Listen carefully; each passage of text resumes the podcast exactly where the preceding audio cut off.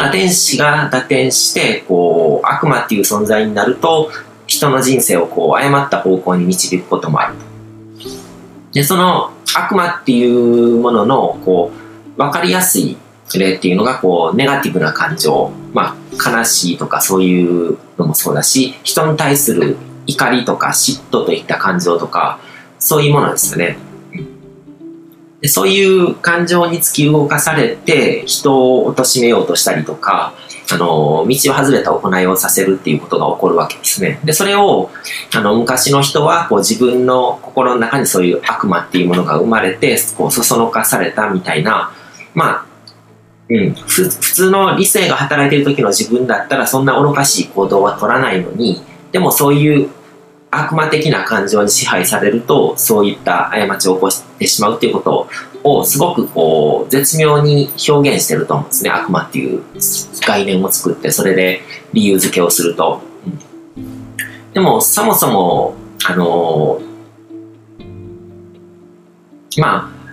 怒りとか嫉妬とか悲しみとかそのネガティブ感情とかっていうのはあのどちらかというと人間に災いをもたらす悪魔的なものっていうふうに見られるんですけども、でもそもそも全ての感情っていうのは、生きてるからこそ、こう、祝福されて命を与えられてるからこそ経験できるもので、天使的な側面っていうのが、こう、根っこにあるんですね。だから全ての悪魔は、こう、もともとは天使でこう、打点したっていう表現になってるんだったんですよ。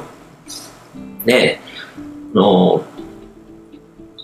神への愛とか信仰心が強い人っていうのは、あのそういったネガティブな感情とともにある時も、こう神の愛を信じることができるわけですね。なんかすごくこう、経験なクリスチャンとか、あの、日本人はちょっと、あのイメージ持ちにくいかもしれないですけど、でもそのハリウッドの映画とか、そういうのを見てると結構そういう主人公の心の中の葛藤が描かれてたりとかして、そのやっぱり信仰心の強い人っていうのは、こう逆境にあった時とかに、逆境に遭うとやっぱりこう心がこう弱くなってでちょっと疑いを持ってしまったりとか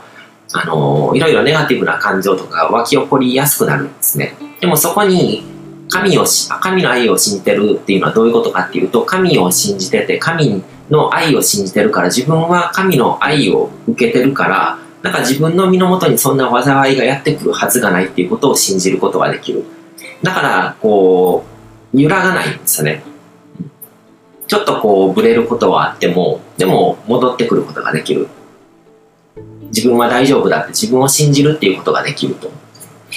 神のあの宗教っていうのは基本的に自分を信じるための心のシステムというかこうメソッドみたいなものなので神っていう絶対的な存在がいてでそのあの、愛があって、それを自分が身に受けてるから、だから自分は大丈夫なんだって思える。けど、そういうものがない人っていうのは何か自分にとって都合の悪いことが起こったり、不幸なことが起こったりとかすると、心の中にそういうネガティブな感情が持ち上がってくるわけですね。だから、自分の中のこう天使がこう打点して悪魔がどんどん生み出されてくる。で、その悪魔に支配されて行動をとってしまうと、過ちを犯すことになるっていうから、その、本当に、こう、神の愛を信じることができる、こう、愛情とか信仰心が強い人っていうのは、そのネガティブな感情を悪魔とみなさないんですね。まあ、あの、キリスト教的なあれだと、こう、悪魔が生まれてきたけども、あの、追い払うというか、され悪魔よみたいな感じの、そういうことができると。うん、でも、心が弱かったり、こう、揺らいだり、信仰心が下がったりとかすると、自分の中に生まれたネガティブな感情を自分で悪魔へと変えてしまってでその悪魔にそそのかされるようにして過ちへと駆り立てられる。そういう構造になってるわけですね。だから聖書で悪魔についての記述があるところとかを読み解いていくとそういうその心の中の動きっていうふうに見ることができるわけですよね。でその、ダークサイドっていう話にもなってくるんですけども、あの、そもそも人間ってそういう、まあ光のライトサイドみたいなものとダークサイドっていうものを持ってる、二面性っていうものを持ってるわけですね。で、表裏一体でこう、ひっくり返る。うん。それはすごく、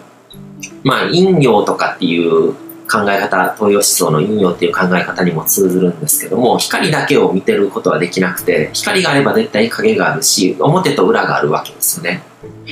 だから、その、自分にとって好ましいものっていうものも、好ましくないものがあるから好ましいものっていうものをこう認識することができると。で、その、そもそもダークサイドっていうものは誰でも持ってるもので、人が本来的に持ってる負の感情とか、コンプレックスだったりとか、嫉妬心とか怒りとか、まあ根源的なものっていうよりは、その自分の人格が形成されるまでの間ですね、大体こう6歳ぐらいまでのこう物心がつき始めるまでの間にこう経験したことによって、自分のこうパターン、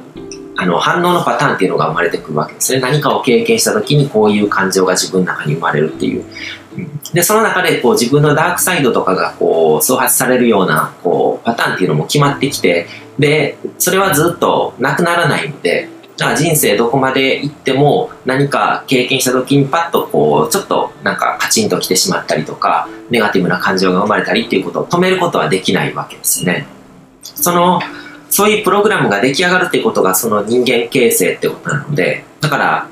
あのそういうものから離れようと思ったら完全にこう人じゃなくなるというかこう人生をやめるとかっていうことが必要になってくるわけですね。だからその基本の型っていうものができることによって人間としてこのように参上するっていう側面もあるので、完全に消し去ることはできない。でそういう負の感情とかコンプレックスとか嫉妬心とか怒りとかっていうのをこうダークサイドって表現したりするんですけどもでも実はダークサイドってこう人生を上向けることだったりとかこう幸せのになっていくために意外と役に立つものだったりするんですね。悪いものでもないんですよ。でこれすごく大事なあのポイントなんですけども天使よりも悪魔の方が人を行動に駆り立てるエネルギーが強いんですよ。だか天使が動機になってこう何かの行動を起こすよりも悪魔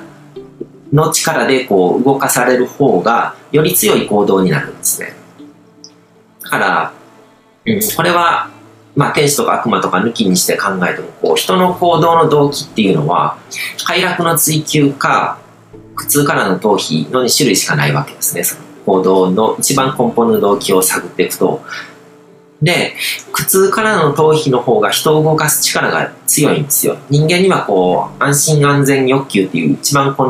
根本的なこう、本能みたいなあの欲求があるので、だから自分の身の安全とかそういうものがこう脅かされてるものからこう逃げるっていうことにすごくエネルギーが発揮されるわけですよね。で何を空と見るのかこう危険と見るのかっていうのはその自分のプログラムによって変わってくるんですけどもでもそのダークサイド的なものとかから来るエネルギーを行動へのエネルギーに変えた方がその人はすごくエネルギッシュに動けるっていう側面があるんですね。で満たされすぎてるとこう人は怠け者になってしまうっていうところもあってこう旧約聖書とかで、まあ、アダムとイブとかがこう楽園から追放される前の人間はそういう存在だったっていうふうにも言えるわけですね。うん、で動物とかその楽園とかっていうのをこう想像するときにそのアフリカのサバンナとかでこう人間の手とか介入しない中でこう自由に生きてる動物たちみたいな感覚で見るといいと思うんですけども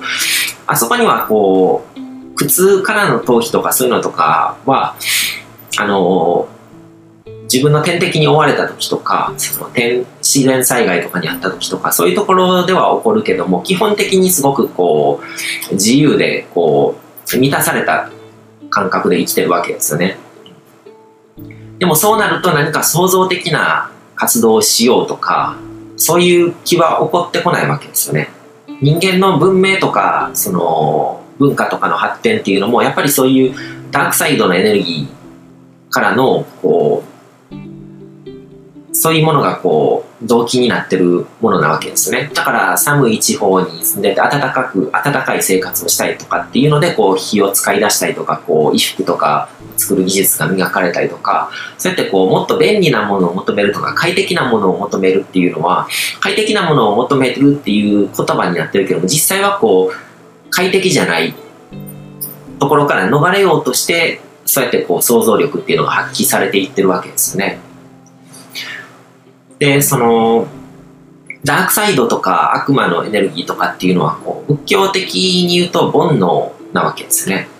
で、仏教っていうのは煩悩を消し去れっていうふうに言ってるようにこう勘違いする人が多いと思うんですけども、実際はそうじゃないんですね。消し去ることはできなくて、人として生きてる限りは煩悩っていうのは止まらない。で、そこでこう下脱っていうこう概念とかを仏教は持ってるんですけども、ただのこう悟りっていうのと下脱っていうのはまた違ってて、下脱っていうのはもう人間じゃなくなることだから、まあ、これは、あの、仏教ではなんかこう、仏教ってそもそも輪廻転生みたいなこう生まれ変わりっていうのは否定してるんですけどいつの間にか仏教ってあの生まれ変わりとかを言ってる宗教だっていうふうに誤解されてるところもあってその生まれ変わりの輪廻から脱することを下脱っていうふうにあの、言ったりするんですけども、でも生まれ変わりっていうのは一つの比喩で自分の人生の中で経験することだって、あの、前々回の話で陸道輪廻とかで言ったと思うんですけども、それから考えると下脱って何何かっていうと、下脱って死ぬことなんですよね。人間を辞めることなので。うん。だからそういう煩悩とかそういうものとかの営みとかそういうものとかが本気で嫌になってもうやめようって思ったらその人は死んで人間じゃなくなるっていう感じだと思うんですよ。うんで、だから仏教もその煩悩を消し去れとか、まあ聖書とかでもこう悪魔を滅ぼせっていうそういう考えになるのってあんまり良くなくて煩悩が生まれるのは自然なことだし天使自分の中に天使がいたら絶対どの天使も悪魔に変わる可能性を秘めてるってことなので消し去ることはできないんですね。で敵視するんじゃなくてその煩悩を成仏させるだったりとかこう自分の心の中に生まれた悪魔っていうのを、あの、天使に戻すっていうことが重要なんですね。で、その際に、こう、悪魔の力を利用するのは悪いことじゃないんです。一時的にこう、悪魔に支配されるっていうことが罪なわけじゃないんですよね。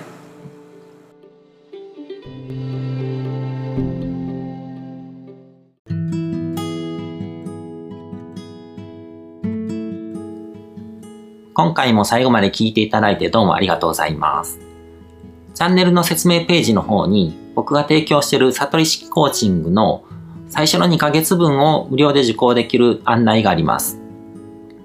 ゴール設定とアファメーションについて詳しく解説してるんですけども、僕自身もこれらのことを本格的に取り組み始めて、で、それで大きく人生を変えたという経験があるので、あの、まだ受講したことがない方であったりとか、このタイミングでピンとくる方はぜひ登録して体験してみてください。また、僕がどんな人間なのかを簡単に知ってもらえる2分ほどで読める会員プロフィールのリンクも貼ってます。僕自身が